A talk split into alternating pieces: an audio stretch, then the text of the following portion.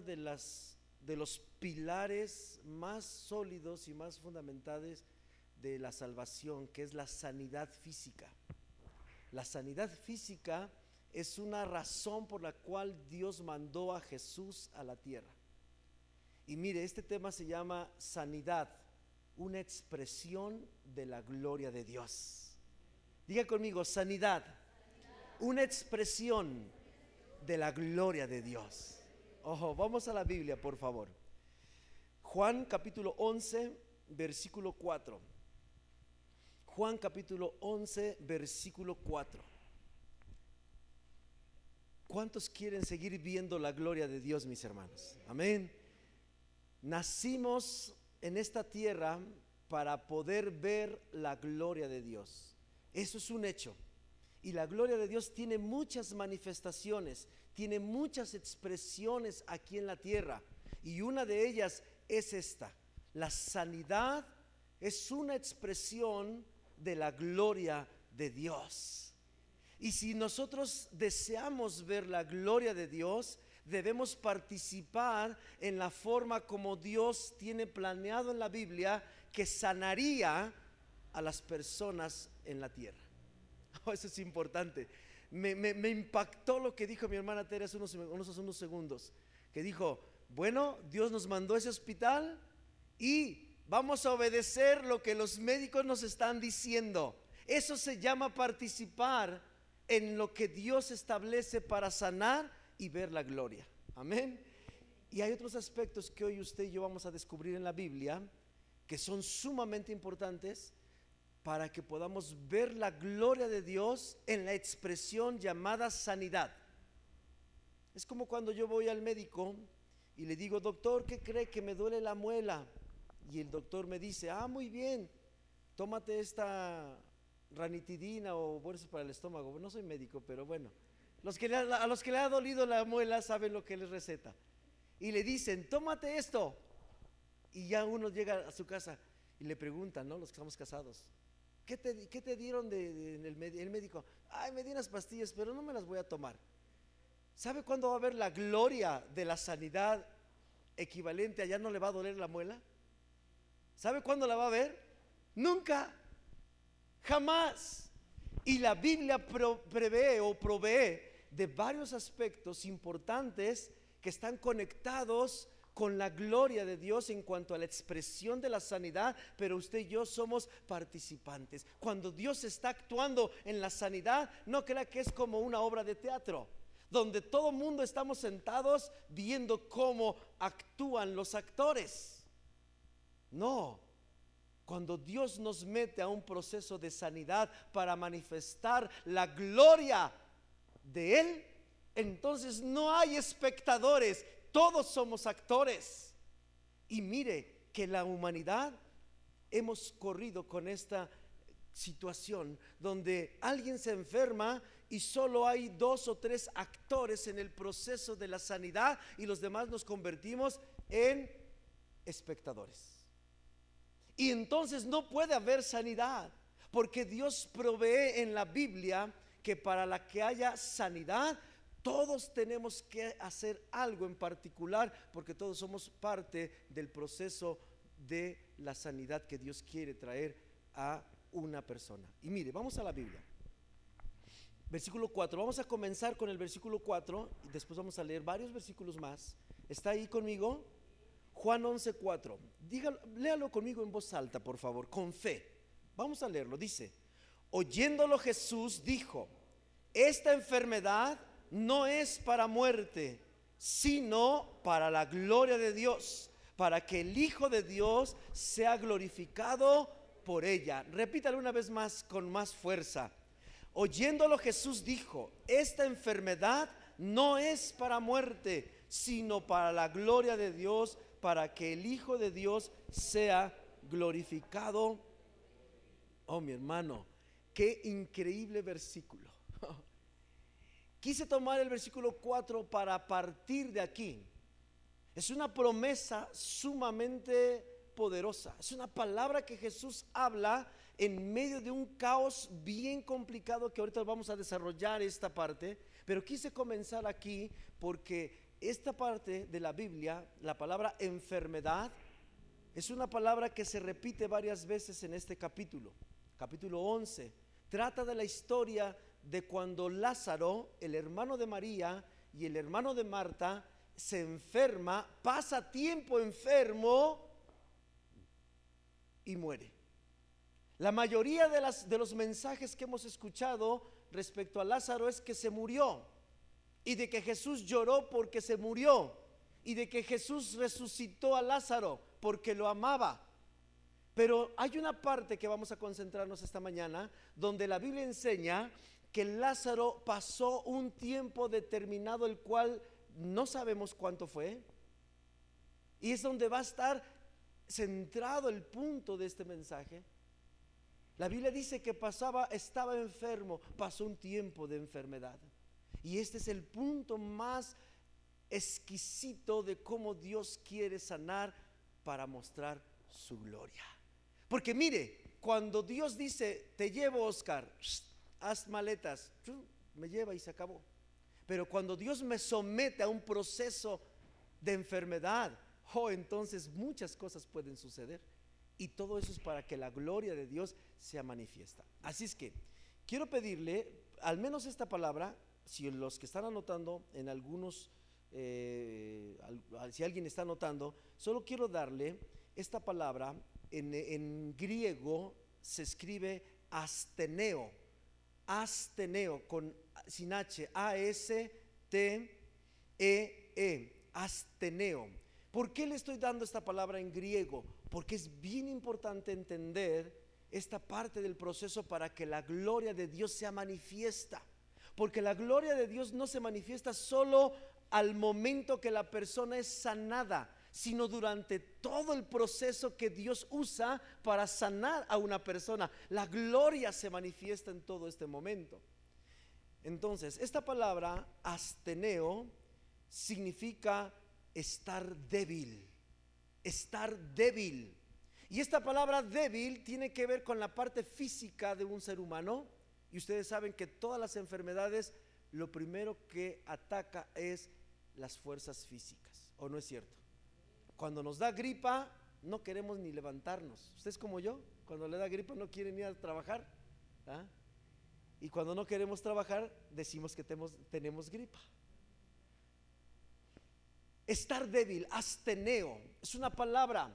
Esta enfermedad, dijo Jesús, este asteneo Está diciendo, esta debilidad que tiene una persona enferma no es para muerte, sino para que la gloria de Dios se manifiesta, para que el Hijo de Dios sea glorificado en medio de esta debilidad.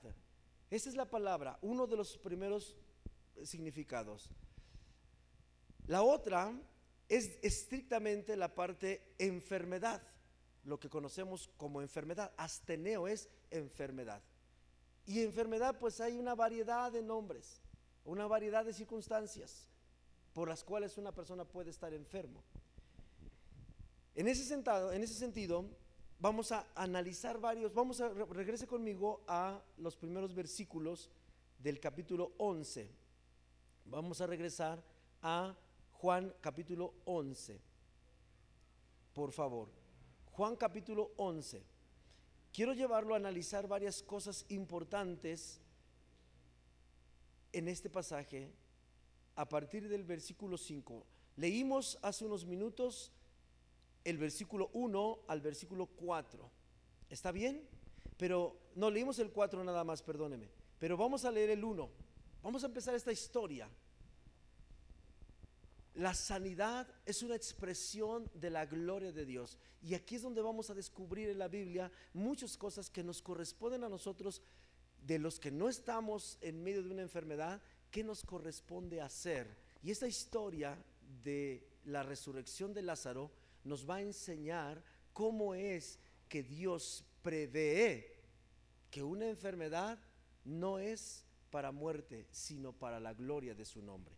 Vamos al, versículo 1. Dice, estaba entonces enfermo uno llamado Lázaro. Note esto, estaba. Habla de que había un tiempo determinado antes de que Jesús empezar a entrar en acción en esta historia, había un hombre que ya estaba enfermo. Ya estaba enfermo. Y la enfermedad tiene una característica, es progresiva. La enfermedad es progresiva. Hoy usted empieza con los malestares que se le duele la cabeza y mañana tal vez ya tiene fiebre. La enfermedad es progresiva. Estaba enfermo y deteriora. Las enfermedades progresan y deterioran. Y deterioran el cuerpo y deterioran el espíritu, lo debilitan. Y ahorita vamos a ver esta parte. Estaba entonces enfermo uno llamado Lázaro. ¿Cuántos estaban enfermos? Uno. Y vea en esta, en esta película, en esta historia, cuántos intervienen para que una enfermedad no sea para muerte, sino para la gloria de Dios. Un solo enfermo y vea todos los demás actores que van a salir a escena. Dice, estaba entonces enfermo uno llamado Lázaro, de Betania, la aldea de María y de Marta, su hermana. ¿Quién entró en acción, en escena? Marta y María. Dos tipos de personas, dos tipos de posturas. O yo me, o yo me convierto en espectador o yo me convierto en actor. Marta y María son dos posturas que uno puede tomar delante de una persona que está enferma. Marta y María, y ahorita vamos a hablar de esos detalles. Entre paréntesis, también la historia dice, María, cuyo hermano Lázaro estaba enfermo, fue la que ungió al Señor con perfume y le enjugó los pies con sus cabellos. Oh, increíble profundidad para que una enfermedad se vuelva para la gloria de Dios. ¿Sabe por qué pone este detalle la Biblia? Usted escuchó el mensaje cuando predicamos acerca de María de Betania, que María de Betania es la postura de aquel que se dedica a adorar a Dios. Y la adoración tiene tanto que ver para que la gloria se manifieste en una enfermedad. Pero ¿quién era el que estaba haciendo la referencia? ¿El enfermo estaba adorando? No. ¿De quién está haciendo la referencia? De alguien que está cercano. María era hermana. Cuando hay un enfermo hay personas relacionadas directamente, como los padres, como los hermanos, como los tíos, como la iglesia, como las autoridades. Hay muchos alrededor conectados con un enfermo. Aquí sigue diciendo la Biblia. Enviaron pues las hermanas para decir a Jesús, Señor, he aquí, el que amas está enfermo. El que amas está enfermo. ¿Sabe cuál es la mejor antesala para que una enfermedad no sea para muerte, sino para la gloria de Dios? Que la persona que está enferma sepa con certeza, número uno, que Dios lo ama porque cuando uno está enfermo, uno cree que Dios no lo ama. Porque uno relaciona el amor con bienestar. Uno relaciona el amor con felicidad. Uno relaciona el amor con no me falta nada. Uno relaciona el amor de Dios como todo está perfecto. Y el amor de Dios tiene otras facetas. He aquí al que amas, le dijo su hermana, le mandó decir a Jesús, al que amas está enfermo. Hoy está bien otra postura más compleja. Le estoy dando un bosquejo de lo que vamos a ir viendo. Oyéndolo Jesús dijo, esta enfermedad no es para muerte, sino para la gloria de Dios, para que el Hijo de Dios sea glorificado por ella. increíble, increíble que Jesús se atreviera a manifestar esta expresión en medio de lo que él ya sabía en qué iba a terminar esa historia. La primera parte de esa historia, ¿saben qué termina? Que el que estaba enfermo se enfermó más. Y no solo se enfermó más, sino que murió. Y Jesús se atrevió a decir en el versículo 4, esta enfermedad no es para muerte, sino para la gloria de Dios. Eso debe captar nuestra atención para entender entonces qué nos está diciendo Jesús. ¿Cómo es que la sanidad es una expresión de la gloria y no la vemos? Porque no participamos. Y esto es el mensaje que necesitamos participar. Ok, sin perder Juan 15, Juan 11, perdón, porque vamos a regresar ahí en los siguientes versículos, quiero leerle dos o tres cosas importantes, reflexiones. Número uno, en este pasaje, en esos cuatro versículos, Jesús nos enseña lo siguiente, mis hermanos. Número uno, nos enseña que Jesús sabe lo que significa estar enfermo. Si yo nunca he tenido un dolor de muelas, cuando mi esposa me dice es que me duelen las muelas, tengo un dolor insoportable, y si yo nunca he tenido un dolor de muelas, ¿sabe qué le voy a decir a mi esposa? Ay, mujer, deja de estar haciéndote, haz la comida, haz esto. ¿O no es cierto? Si yo no estoy identificado con alguien que está enfermo, nunca sabré lo que el enfermo siente. Si yo nunca he tenido diarrea, iba a decir otra palabra, pero mejor me acordé que estamos en el micrófono. Si yo nunca he tenido diarrea, no voy a saber identificarme con alguien que ha tenido diarrea. ¿O no es cierto? Y de ahí para arriba con las enfermedades, ya más específicas. Oh, mi hermano, Jesús nos enseña esta parte. Jesús está plenamente identificado y sabe lo que siente un enfermo. Las mamás son más sensibles que los papás, por no decir que las mujeres son más sensibles que los hombres. Un hombre vemos a alguien enfermo, ay, bueno, te vas a componer y ya. No, la mujer se detiene a ver qué pasó, qué tienes, qué. Pero Jesús sabe identificarse con una persona enferma, sabe lo que se siente. No porque Jesús, Jesús haya experimentado todas las enfermedades, es simplemente porque Jesús es Dios. Él sabe cómo nos sentimos desde el comienzo de una enfermedad hasta el final de una enfermedad. Él sabe cómo estamos batallando. Él sabe todo lo relacionado a cómo el, cuerpo humano reacciona ante un dolor. ¿Sabe por qué? Porque Él nos hizo. Él nos hizo. Él sabe en qué momento nosotros nos vamos a quebrar en nuestro espíritu ante una enfermedad. Él conoce todo. Él se identifica con el que está enfermo. ¿Por qué le mandaron a decir a Jesús? Porque María y Marta sabían que Él iba a identificarse con la enfermedad de su hermano.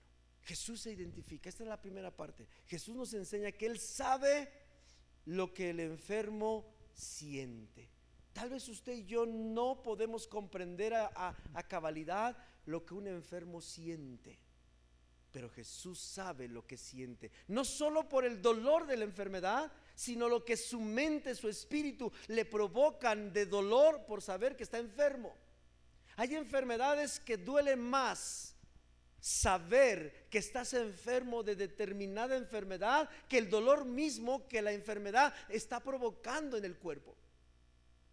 Y Jesús, esta es la parte importante, que Jesús sabe lo que sentimos, esa parte del espíritu donde un enfermo se sabe que está enfermo.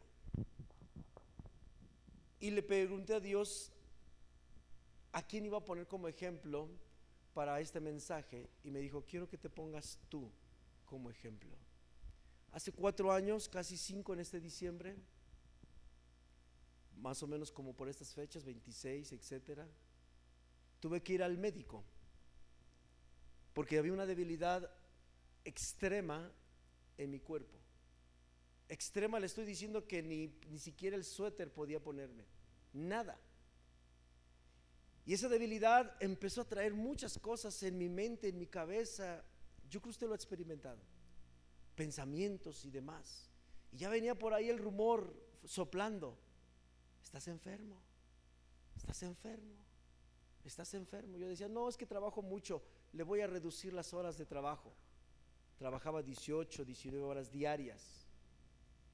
Para esto entonces habían pasado 30 años, 25 años 28 años de estar trabajando todos los días 18, 19 horas, 20 horas. Y decían, no, pues creo que es eso. Me quería consolar. Voy al médico. Y sabe, me diagnostican azúcar, diabetes. desde el momento en que me dijeron tienes diabetes, ¿sabe qué sentí? Oh, sentí que me vino encima el mundo entero. Se me vino el mundo para abajo.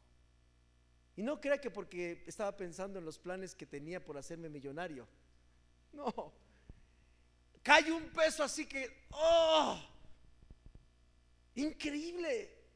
Uno no sabe qué pensar, uno no sabe qué decir. Y empiezan a suceder un montón de pensamientos. Y uno necesita en esos momentos que alguien sepa cómo me siento.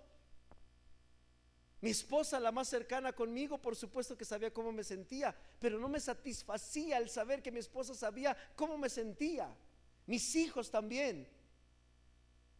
Es que cuando alguien da, viene con una noticia de este tipo, hay algo en el espíritu del ser humano que no te puedes identificar más que con el que sabe cómo sabe que tú te sabes que te sientes. Y vino la noticia, me aplastó así hasta el suelo. Pareciera como que se me había olvidado 25 años, 28 años de haber conocido a Jesucristo. Oh, Dios mío, increíble.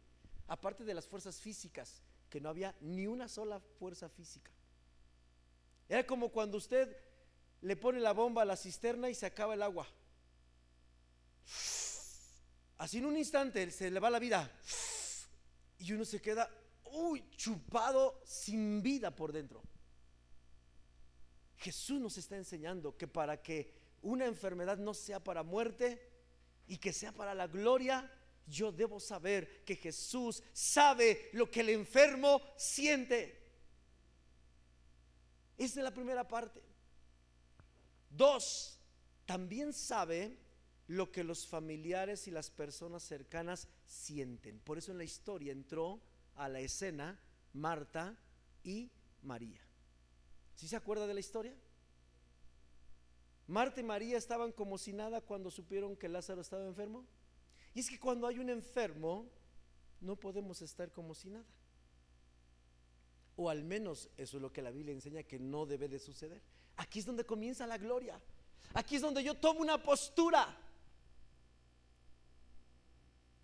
para poder provocar que la enfermedad sea para la gloria de Dios o para muerte. Estamos involucrados, mis hermanos, y debemos saber que estamos involucrados. Y Dios sabe cómo nos sentimos. Mire, mi padre, ya le se lo he dicho, antes de que él muriera y partiera con Cristo, yo hablé con él y le dije, papá, voy a hablar muchas cosas de ti cuando no estés. ¿Me das chance? Porque muchas son ejemplo para que para que no se vuelvan a repetir y otras son para testimonio de la gloria de Dios, para que vean que Dios cambia. Me dijo, haz lo que quieras. Está bien. Entonces me dio chance. Mi padre era un hombre que cuando estaba enfermo alguien o había un problema intenso, ¿sabe cuál era la manera de reaccionar? Se le nublaba la vista, el entendimiento y se quedaba así como en, en shock. No hacía nada ni para bien ni para mal hágate en cuenta que se paralizaba por completo.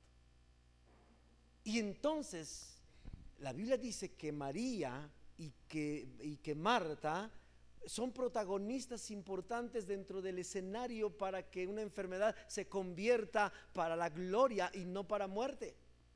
María y Marta no se quedaron. Y es que una enfermedad nos va a llevar a, a shock. O te vuelves indiferente y no te importa y te quedas en shock o haces lo que te corresponde hacer dentro del proceso de la sanidad que Dios quiere para que sea para la gloria de Dios. Vamos a ir viendo esto también. Ok, vaya conmigo a Hebreos 4.15 para ir avanzando. Ya me detuve un poco aquí, pero quiero ir avanzando. Hebreos 4.15. Número uno dijimos, Jesús sabe lo que significa estar enfermo.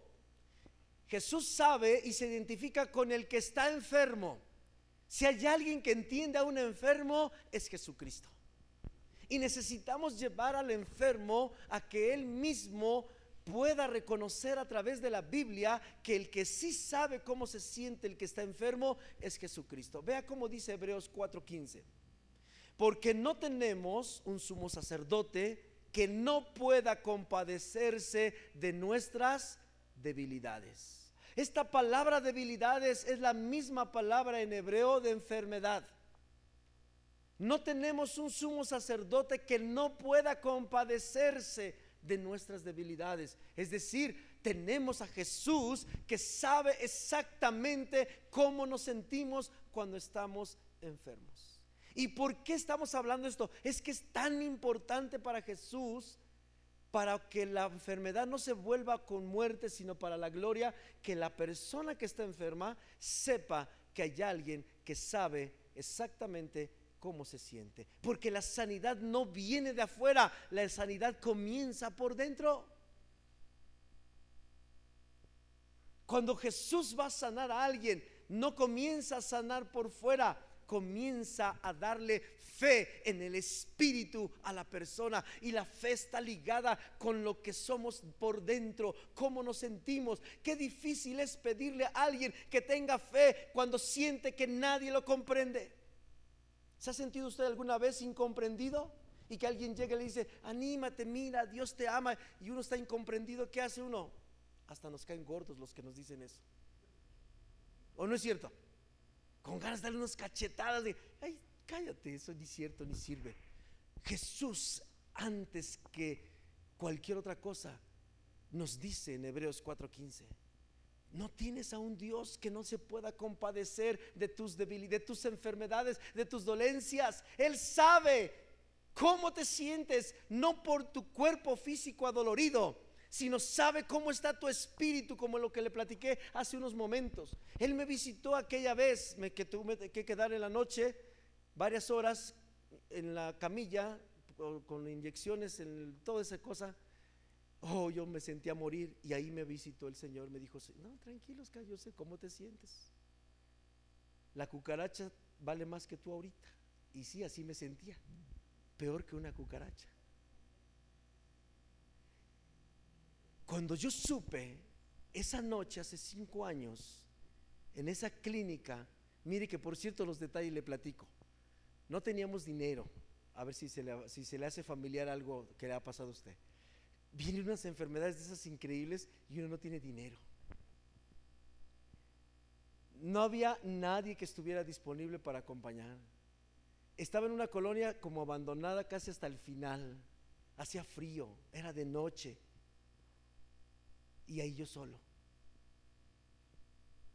Te sientes mal por todos lados. Pero esa noche Jesús puso en mi corazón esto. Yo sí sé lo que sientes. Yo sí sé cómo siente tu espíritu en medio de la enfermedad. Y cuando eso sucede, entonces Dios conecta mi espíritu con el espíritu de Él. ¿Qué es lo que Él necesita para que la enfermedad no sea de muerte, sino para la gloria de Dios? Lo primero que Dios está interesado es conectar mi espíritu con su espíritu para que la enfermedad no gane terreno. Porque en el cuerpo puede avanzar, pero en el espíritu se puede detener. Y aquí es donde está el secreto, mis hermanos. Dice, no tenemos un sumo sacerdote que no pueda compadecerse de nuestras debilidades, de nuestras enfermedades. Y mire, Dios no es como que, ay pobrecito Oscar, mira tan guapo que estás y estás bien enfermo. Eso no es compadecerse, ¿eh? O sea, yo sé que así nos compadecemos con los demás. Ay, mira, si estabas bien bonita, bien bonita. Y mira, no, no, sí, la enfermedad te pegó bien feo. Eso no, Jesús nos está hablando de que, hey, yo sé cómo te sientes. Pero quiero que sepas que tu espíritu que no tiene ganas, no tiene fuerzas de creer, yo quiero conectar tu espíritu a mi espíritu porque es la fuente donde nace la sanidad. Y entonces uno cobra fuerza adentro en medio de la debilidad, en medio de la enfermedad. Es cuando uno comienza a decir, yo estoy sano para la gloria de Dios, porque no eres tú, no es tu optimismo, es tu espíritu que fue identificado porque Jesús, el sumo sacerdote, se está compadeciendo de ti. Es como cuando Dios llega contigo, hey, tranquilo, tú, vamos a poder. Entonces conectan mi espíritu con el espíritu del Señor. Oh, y esto es lo más, lo más precioso de todo. Ok, Y ahí están nuestros familiares. Los familiares necesitan saber que no tienen a un Dios que no puede compadecerse. Hay veces que el enfermo es tocado por el Espíritu Santo y el enfermo dice, sí creo, sí creo que mi Dios se está compadeciendo de mí porque me está dando fe de creer que esta enfermedad no es para muerte. Oh, pero llegan los familiares, Marta, María, las dos posturas y le leen el mismo versículo, Hebreos 4:15. No, no, no, no, se me, se me hace que tú estás todo emocionado. No estoy. ¿eh? Y mire, cuando hubo otro episodio de enfermedad fuerte en mi vida, esa vez también me, dio, eh, ¿cómo se le llama? Varicela, ya de grande. Estaban mis dos hijos, nada más habían nacido, mi hija todavía no había nacido. Y me enfermé de varicela. Bueno, me salieron granos por debajo de la lengua, bueno, todo engranado así, pero tipo sarna de perro. ¿ah? Pero así, increíble. No, no, no, esa vez le dije a mi esposa, por favor, ven, ya me voy a despedir. Me despedí de ella, de mis, de mis hijos. O sea, yo sentí literalmente que me iba. Me iba por... Y, y luego, ¿qué cree? Llega, perdón, por ejemplo, le digo a mi papá, llega mi papá bien animoso, queriéndome animar, era un hombrezote que, que, le gustaba animar, llega y me dice, no, Oscar, así se murió fulano de tal en el pueblo. oh, Dios mío, Dios mío, exactamente le pasó así, tenía casi tu edad. Así me dijo mi padre. Wow, no, imagínese. Tú como familiar, tú como iglesia, tienes que saber que Jesucristo es un sumo sacerdote que se compadece de la debilidad, de las enfermedades de los otros. Porque no vayas a llegar nunca con un enfermo. No, no, no, se me hace que. No, no, cuate, sí te vas a morir, ¿eh? Cañón. nadie se levanta de eso. ¿Se fija la postura de María? La postura de Marta. Para que sea para la gloria yo debo entender como familiar o como persona cercana que Dios me permite estar dentro de una persona enferma. Oh, yo necesito creer que Jesucristo realmente le interesa sanar a alguien que está enfermo. Y que por eso vino a la cruz del Calvario a morir por esa enfermedad. Ese es el momento de creer. La Biblia en los Proverbios dice, nunca se te ocurra visitar a un enfermo cuando estás en la peor condición de tu vida. Le estoy parafraseando. Búsquelo ahí en los proverbios. Nunca vayas a visitar a un enfermo con tu cara enojada, alargada, con poco ánimo. Jamás vayas a visitar a un enfermo para decirle como mi papá me dijo. Por favor no vaya. Ni se le ocurra presentarse con un enfermo en lugar de animarle y darle fe, aplastarlo. Jamás. Porque hay las dos posturas. Créame que hay las dos posturas. Así es que mejor o no lo visita hasta que Dios toque su espíritu. Esto es porque Dios necesita gente que tenga fe. Ok, número dos, la vida de adoración previa de una persona cercana o familiar contribuye para que Jesús pueda sanar al enfermo. Solo hago referencia al versículo 2 de Juan 11 que leímos que dice, ¿se acuerdan entre paréntesis? ¿Qué dijo de Ana? Perdón, ¿qué dijo de Marta y de María?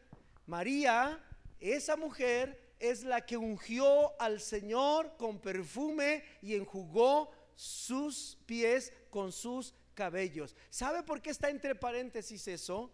La referencia del por qué está eso, porque está hablando de que para que una enfermedad sea no para muerte, sino para la gloria de Dios, para que el Hijo sea glorificado, María, que es la familiar o el familiar cercano, necesita aprender a desarrollar una vida auténtica de adoración y de alabanza. En otras palabras, uno nunca sabe por qué tiene que adorar. Pero en esta, no, esta mañana Dios está enseñando que una vida de adoración de una persona es tan poderosa y tan importante como los seguros de vida que se compran aquí en la tierra. ¿Sabe para qué se compran seguros de vida? Por si se llega a utilizar.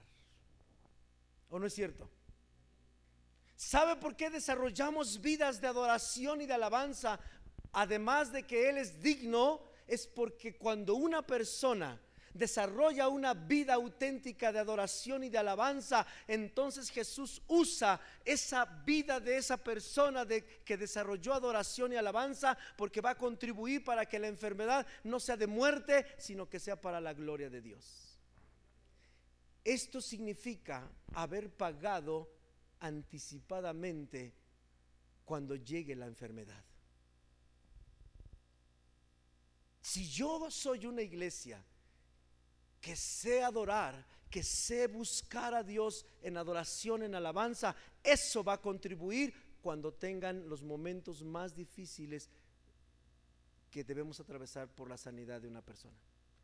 Es como tener, ir acumulando dinero en una cuenta, porque después vamos a tener que dar un chequezote de un millón de dólares.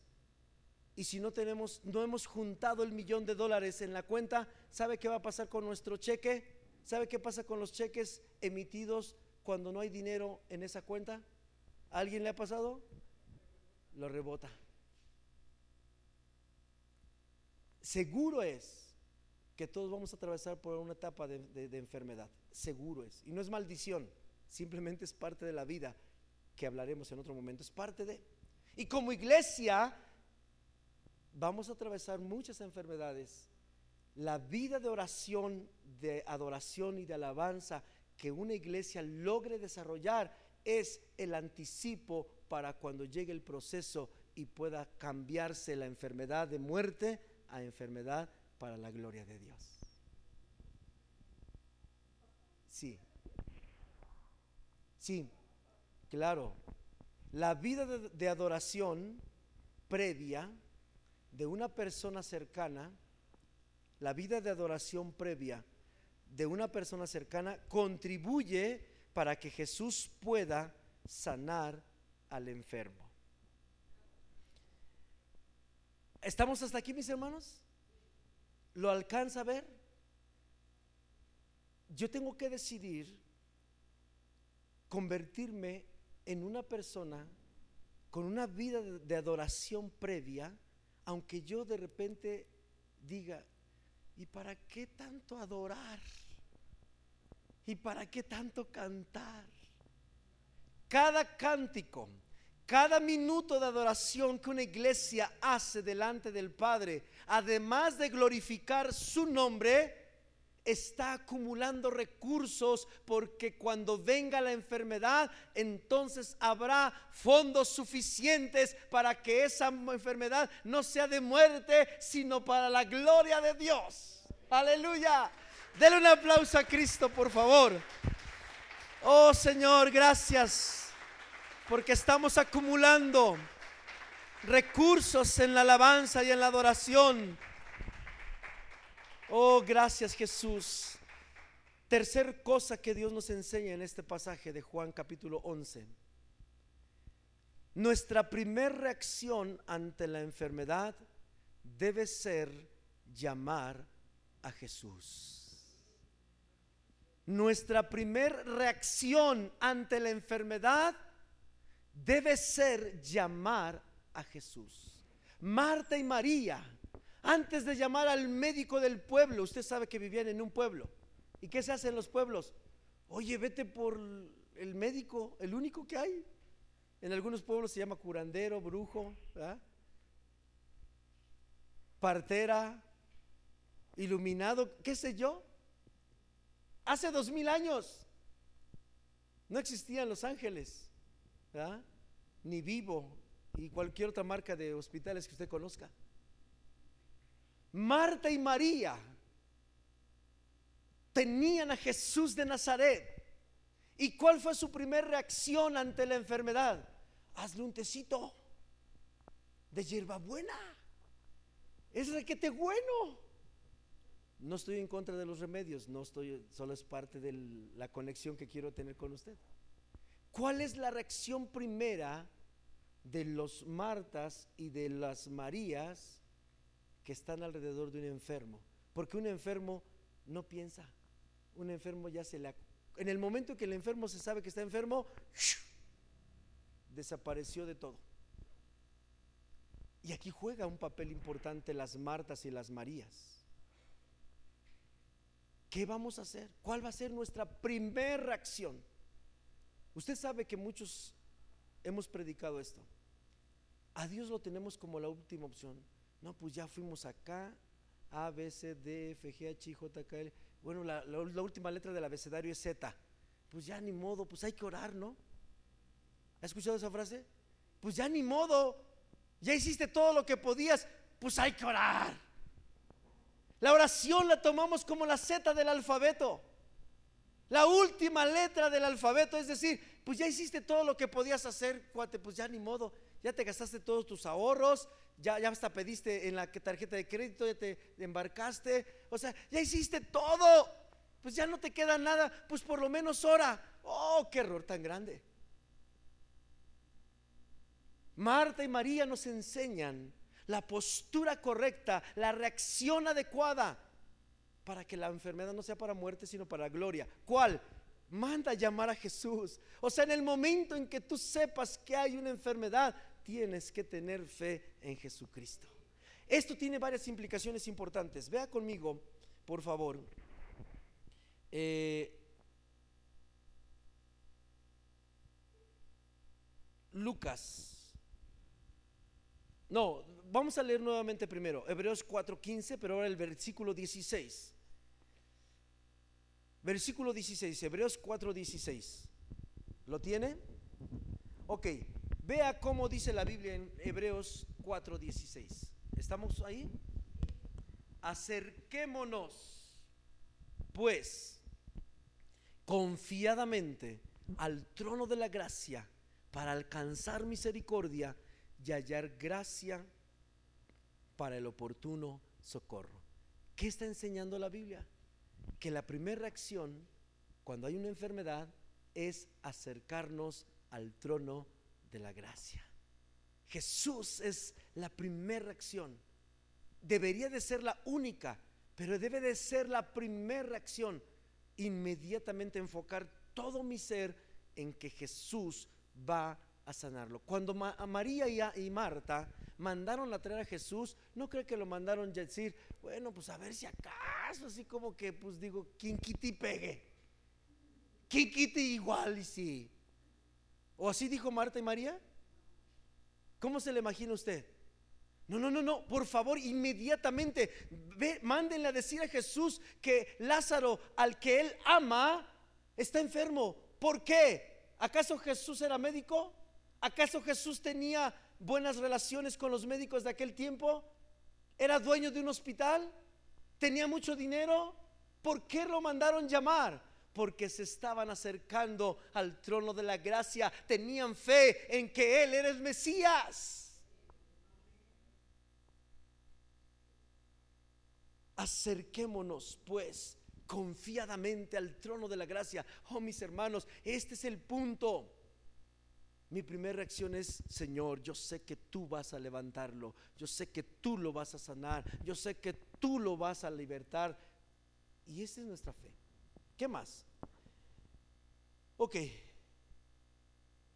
Esta parte de que de la reacción de que debemos de llamar a Jesús tiene una parte también importante. Vea conmigo Lucas 22 44. La segunda parte de la reacción de llamar a Jesús tiene que ver con esto. Ya se acercó al trono de la gracia, ¿está de acuerdo? ¿Y qué se hace en el trono de la gracia?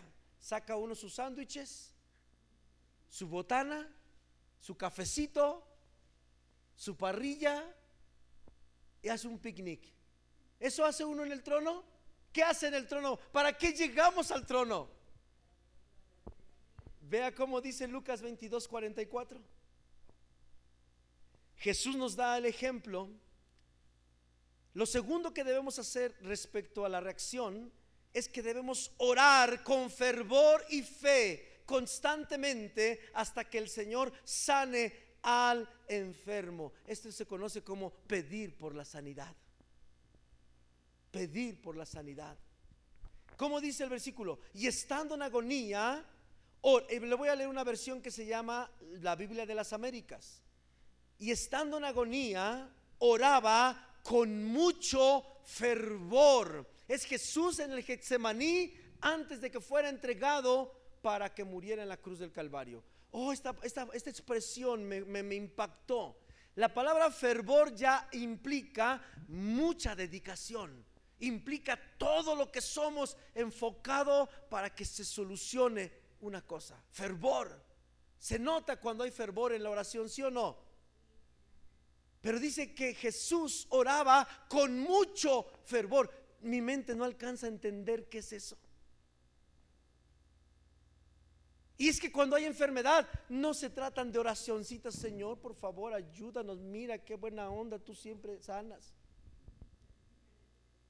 Los que estamos acostumbrados a orar así, cuando alguien se está muriendo, somos Martas. Cuando alguien está enfermo, llegó cambiar la postura de orar. ¿Sí o no es cierto? La mayoría oramos de pie, Señor, y, por acá. A veces suavecito, como le dije, otros un poco más intenso, pero cambió. Cuando hay alguien enfermo, mi vida cambió cuando me dijeron, tienes diabetes. ¡Wow! ¿Sabe cómo cambió? Tuve que doblar rodillas. Al principio, y ahorita las doblo más o menos rápido. Hace cinco años, ¿sabes? Son las rodillas paralizadas. No estoy acostumbrado a doblar rodillas. Y ya que logré doblar las rodillas después de media hora de... ¿Sabe qué pasa después? Mi mente está aquí vagando por todos lados. Y ya que estoy aquí, después de que vaga mi mente por varios lados, a los 3 segundos, con 3.2 segundos, ya me quiero levantar. No hay fervor en la oración y mucho menos mucho fervor. Queremos cambiar una enfermedad que es para muerte, para la gloria de Dios. Cambiemos nuestra forma de buscar en fervor las oraciones con Dios. No va a haber respuesta con oracioncitas preprogramadas. No hay. No se puede. Jesús, nuestro gran ejemplo, nos puso ahí en el Getsemaní estando en agonía. ¿Sabe qué es esa frase? La misma que nos enseña Hebreos 4:15. No tenemos un sumo sacerdote que no pueda compadecerse de nuestras debilidades. Él sabe lo que significa estar enfermo y todo lo que implica alrededor de la familia. Estando en agonía, estaba muriendo. Dice entonces que él oró con fervor. Si hay un momento en la vida para aprender la oración con mucho fervor, son los momentos de enfermedad, mis hermanos. No hay otro. Yo no conozco un solo hombre, una sola mujer que aprenda a orar con mucho fervor cuando tiene 5 millones de euros en su cuenta bancaria, dos yates, tres helicópteros, 50 mil refrigeradores llenos de comida, los hijos más obedientes, la esposa más sujeta, y unas palomitas viendo la televisión. Yo no conozco una persona que ore con fervor en esas condiciones. ¿Usted sí? Es que no existe. Dios nos está enseñando cómo se cambia una enfermedad de muerte para que sea una, una oportunidad para la gloria de Dios. Amén. Ok, ya se nos está acabando el tiempo, así es que vamos a seguir adelante. Segundo de Crónicas 15:15. 15.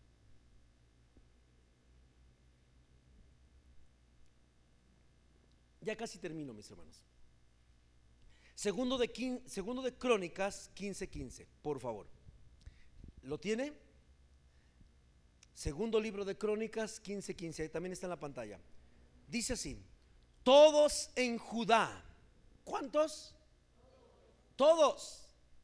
Marta y María. Todos. Todos en Judá estaban contentos con el pacto porque lo habían hecho de todo corazón. Con fervor buscaron a Dios. Estoy leyendo una versión que se llama Nueva Traducción Viviente. Con fervor buscaron a Dios y lo encontraron. Oh, oh, mi hermano, yo sé que hay sanidad en el sacrificio que Jesús hizo en la cruz del Calvario, pero se requiere que todos, esta es la clave, todos, ¿quiénes son todos?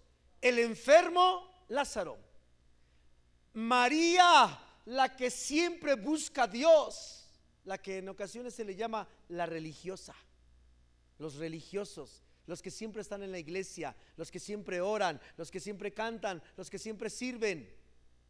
Y las Martas, aquellas que simpatizan con el Evangelio, que dicen, pues sí, pero no mucho, ni tan tan, ni no sé cómo se llama la otra, pero, o sea, tampoco, no muy religioso.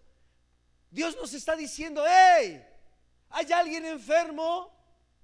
Todos, toda Judá completa, todos los involucrados, la familia del enfermo, el enfermo en, sí, la familia del enfermo, los amigos del enfermo, la iglesia del enfermo, la ciudad de los enfermos, el planeta donde hay un enfermo. Todos necesitamos buscar a Dios con fervor para que entonces encontremos a Dios. ¿Qué es encontrar a Dios?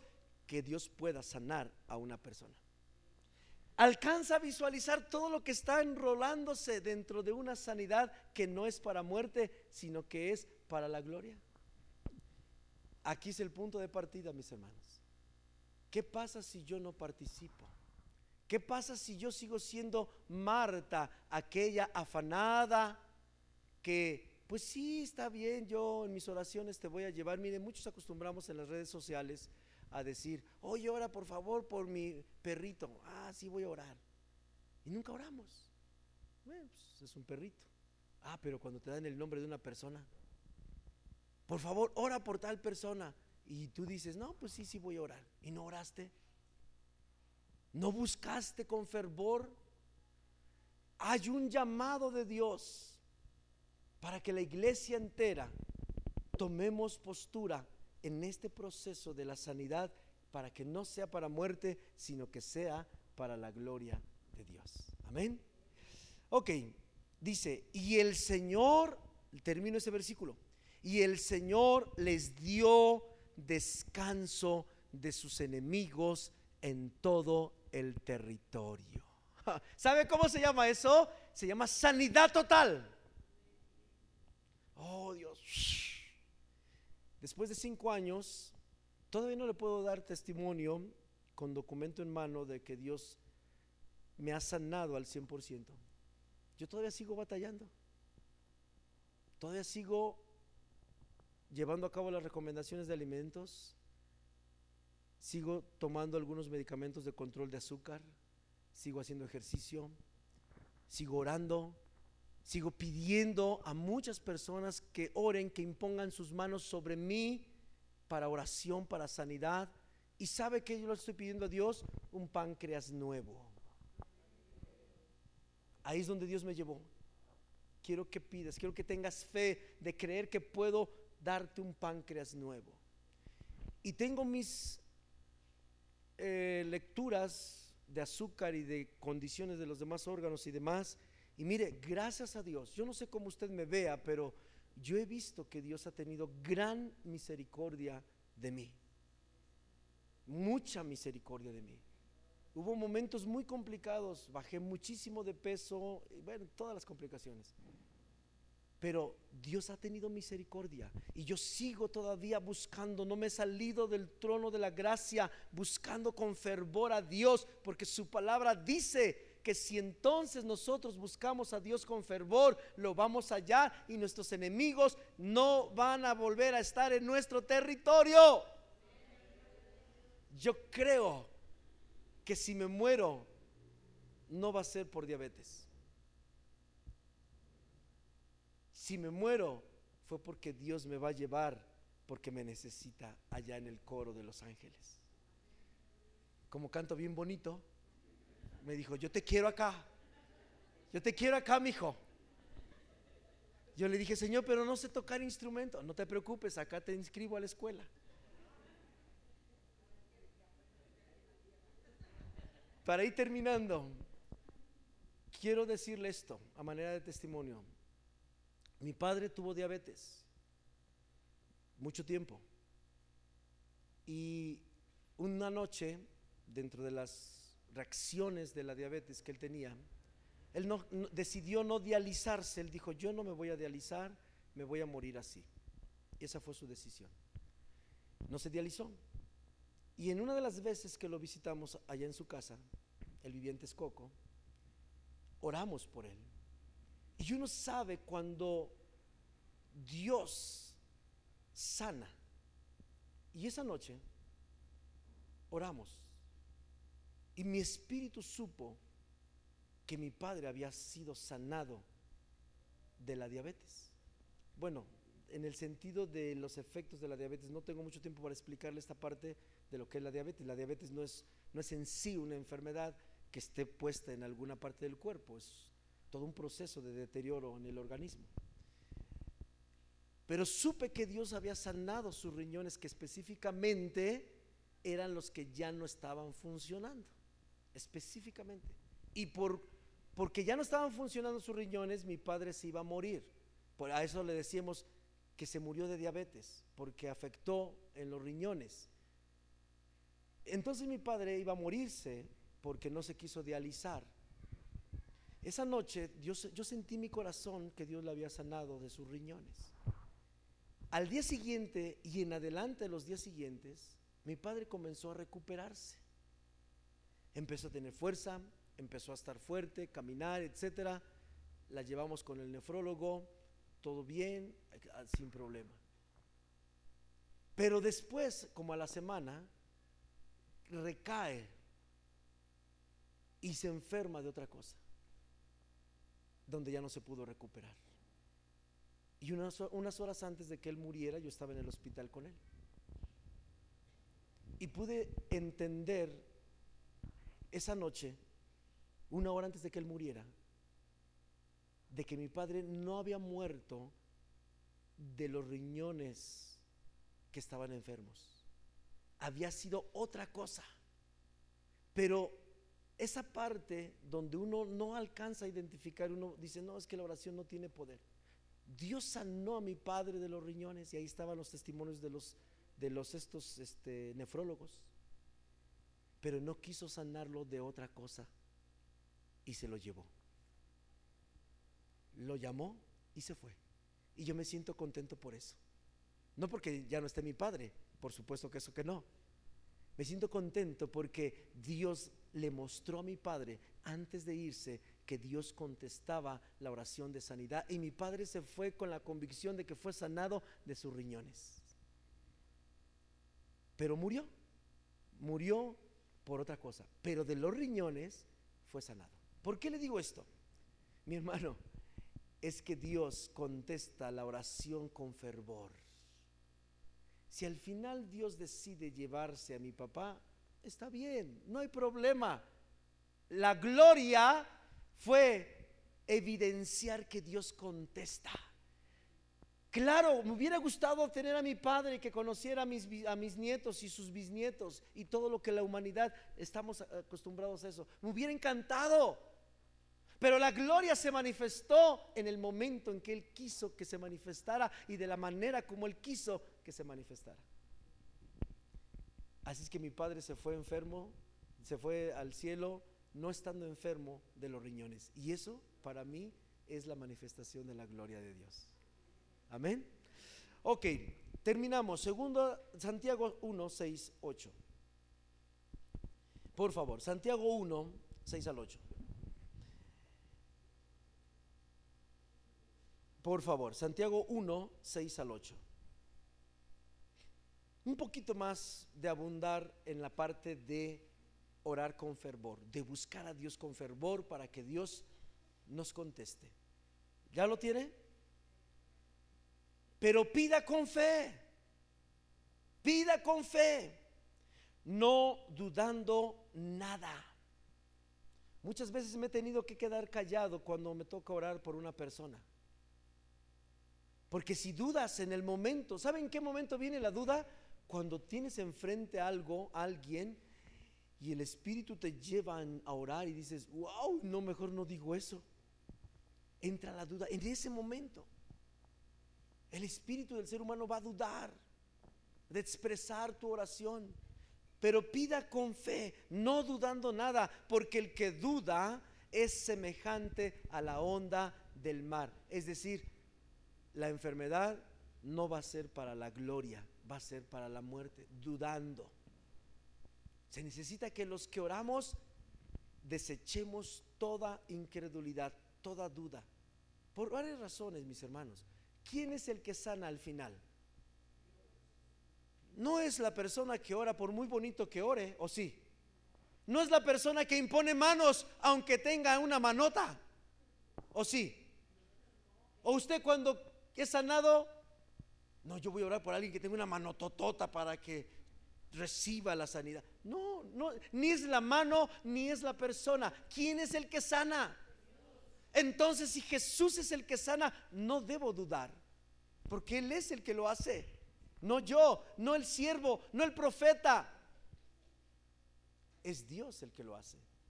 Dice, no dudando nada, porque es semejante a la onda del mar, que es arrastrada por el viento y echada de una parte a otra. Es decir, Mire, nada más le vamos a dar vuelta a la tortilla como cuando el comal se está ahí calentando. El enfermo no va a sanar. No piense pues quien tal haga que recibirá cosa alguna del Señor. Oh, esto está bien intenso. Mira, Oscarito, sé cómo te sientes cuando te dijeron que tenías diabetes. Se te cayó el cantón.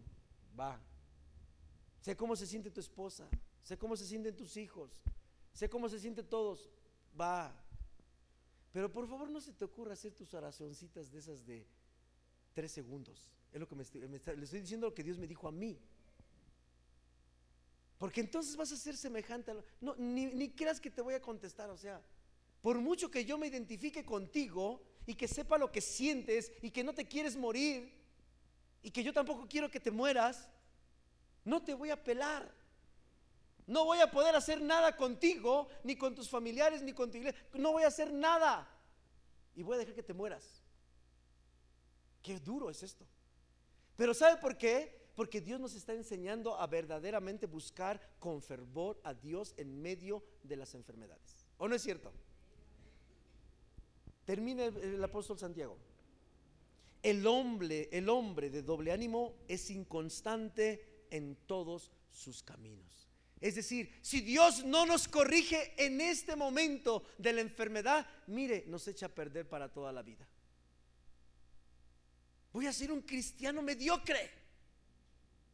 Qué privilegio los que somos metidos a un ciclo de enfermedad porque me enseña a buscar y a conocer a un verdadero Dios.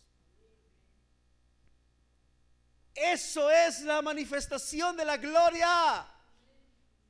El que el enfermo deje de estar enfermo y siga su vida normal, es un regalo. ¿Me entendió? Dios no quiere que oremos enfocados a que el enfermo sea la gloria. Sí, en términos eh, naturales sí, pero la gloria abarca más que ver a un enfermo enfermo levantado. Eres tú, soy yo, quien quiere mostrar, porque tal vez Dios decida llevarse a ese enfermo y estar para siempre en la eternidad en su gloria y ya ganó. Pero dice, si yo, si yo te contesto tus oracioncitas de tres segundos y así como que, ah, pues, ay Dios mío, tú eres el, el que permite la enfermedad, pues tú sánalo. Te voy a echar a perder, está diciendo Jesús eso. No vas a lograr entender quién es Dios en tu vida y no vas a lograr que, entender qué es el cristianismo en tu vida y por qué razón Jesús murió por ti en tu lugar en la cruz. Hoy esta es la gloria. Esa es la verdadera gloria, la sanidad. Muchas veces Dios usa un enfermo físico para sanar un enfermo espiritual. Marta y María, dos hermanas de la misma madre y del mismo padre, misma educación, misma casa, casi la misma edad, eran así como cuatas, se llevaban como por un año más o menos. Una quería de Dios y la otra no quería de Dios. Y Jesús usó a un hermano un tercero en discordia, y dijo, ¿saben qué? Estas amigas no van a entender. Así es que, Lázaro, te necesito para que te enfermes y de gravedad. Y te vas a morir, ¿de acuerdo? Porque acá doña Marta y doña María como que no les entra. Y les y permitió que se muriera. Y solo entonces Marta, que es la gran mayoría de todos nosotros, la iglesia que en este momento vive en el siglo XXI, que estamos afanados y turbados con las cosas del mundo, fue que reaccionó. Y dijo, wow, Jesús, perdóname. Y Marta vio la gloria de Dios. No solo la resurrección del hermano que amaba, vio la gloria de Dios porque conoció a Dios dentro de su espíritu. Y eso es lo que Dios quiere que tú y yo conozcamos. Tú podrás ver cómo Dios levanta un muerto. Tú podrás ver cómo Dios sana a alguien que está en una cama, un paralítico, cómo lo levanta, pero puedes quedarte tan seco o más seco que aquel enfermo. Dios en esta mañana nos hace un llamado, mis hermanos. Y yo quiero pedirle que usted y yo respondamos a Jesús. Fíjese lo que dice Lucas 1.37. Mis hermanos de alabanza, ¿podrían apoyarme? Solo quiero leer mientras mis hermanos pasan. Lucas 1.37.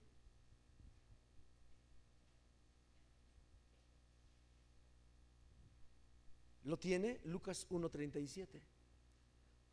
Ahí está en la pantalla, mire. ¿Lo quiere leer conmigo? Porque ninguna cosa es imposible para Dios. Dígalo conmigo, porque ninguna cosa es imposible. Dígalo otra vez, porque ninguna cosa es imposible para Dios.